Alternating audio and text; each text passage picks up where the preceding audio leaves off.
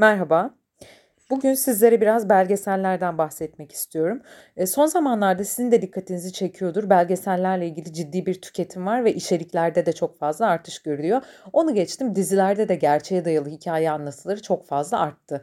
Bunların hepsi tesadüf mü, neye dayanıyor, neler oluyor diye geçtiğimiz günlerde bir e, webinarın da dinleyicisi oldum ve orada da e, aldığım bazı notlar var dinlerken. E, meslek profesyonellerinin bu konuda değindikleri, tespit ettikleri bazı notlar var. Şimdi öncelikle e, belgesellerin tüm dünyada daha çok talep gördüğünün altı çiziliyor. Eski tip talking head yani insanların, uzmanların kamera karşısına geçip konuştuğu e, anlatılardan ziyade belgesellerin artık fiction türünde yayınlandığı, yapıldığı yani artık bir kurgusal anlatı, bir film izler gibi belgeselleri izlediğimizin altı çiziliyor.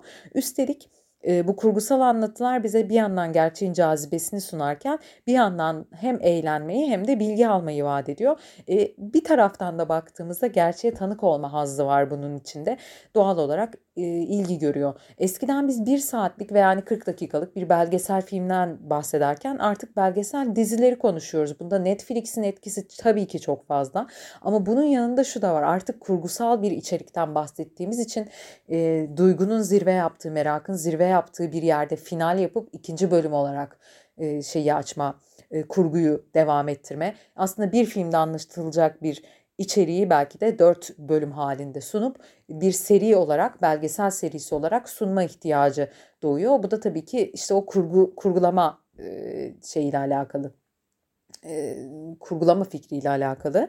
Şimdi bunlara bunlara oluşan ilgiye baktığım zaman ben bir de şunu görüyorum. Filme uyarlamaya değer bir gerçeklik olduğunun altı altın çiziyor aslında bize bir şey. Bu gerçekten uyarlanmıştır dendiğinde. Yani insanlar artık çok fazla alternatif var. Türkiye'de de Blue TV, Netflix, Amazon Prime yani bizim eksen izleyeceğimiz birçok platform ve yüzlerce binlerce artık alternatif var. Onların içinden seçim yaparken artık biraz daha işimizi kolaylaştıracak şeyler arıyoruz. Mesela Netflix otomatik bana bir şey aç diye bir fonksiyon getirdi yakın zamanda.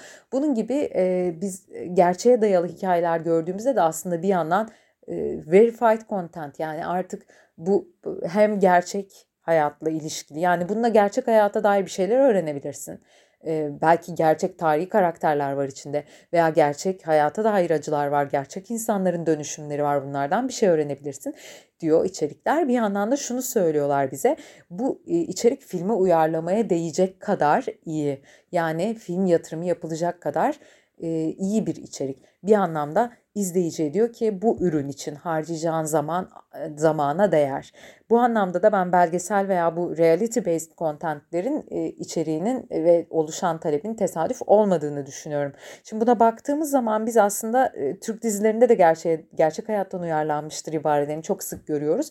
Bunun da aslında bu gerçeklik merakıyla ve bir yandan da işte bahsettiğimiz o onaylanmış bir içerik alma ihtiyacıyla ilintili olduğunu düşünüyorum birçok farklı değişken olmasına rağmen.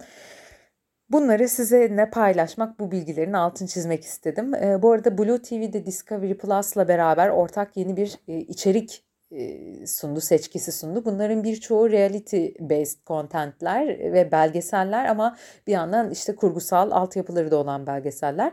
Blue TV'de izleyebilirsiniz. Bunu da altını çizmek lazım. Bu kadar belgeselden bahsetmişken bu yeni büyük işbirliğinin altını çizmeden olmaz. Sevgiyle kalın, sağlıkla kalın, hoşçakalın.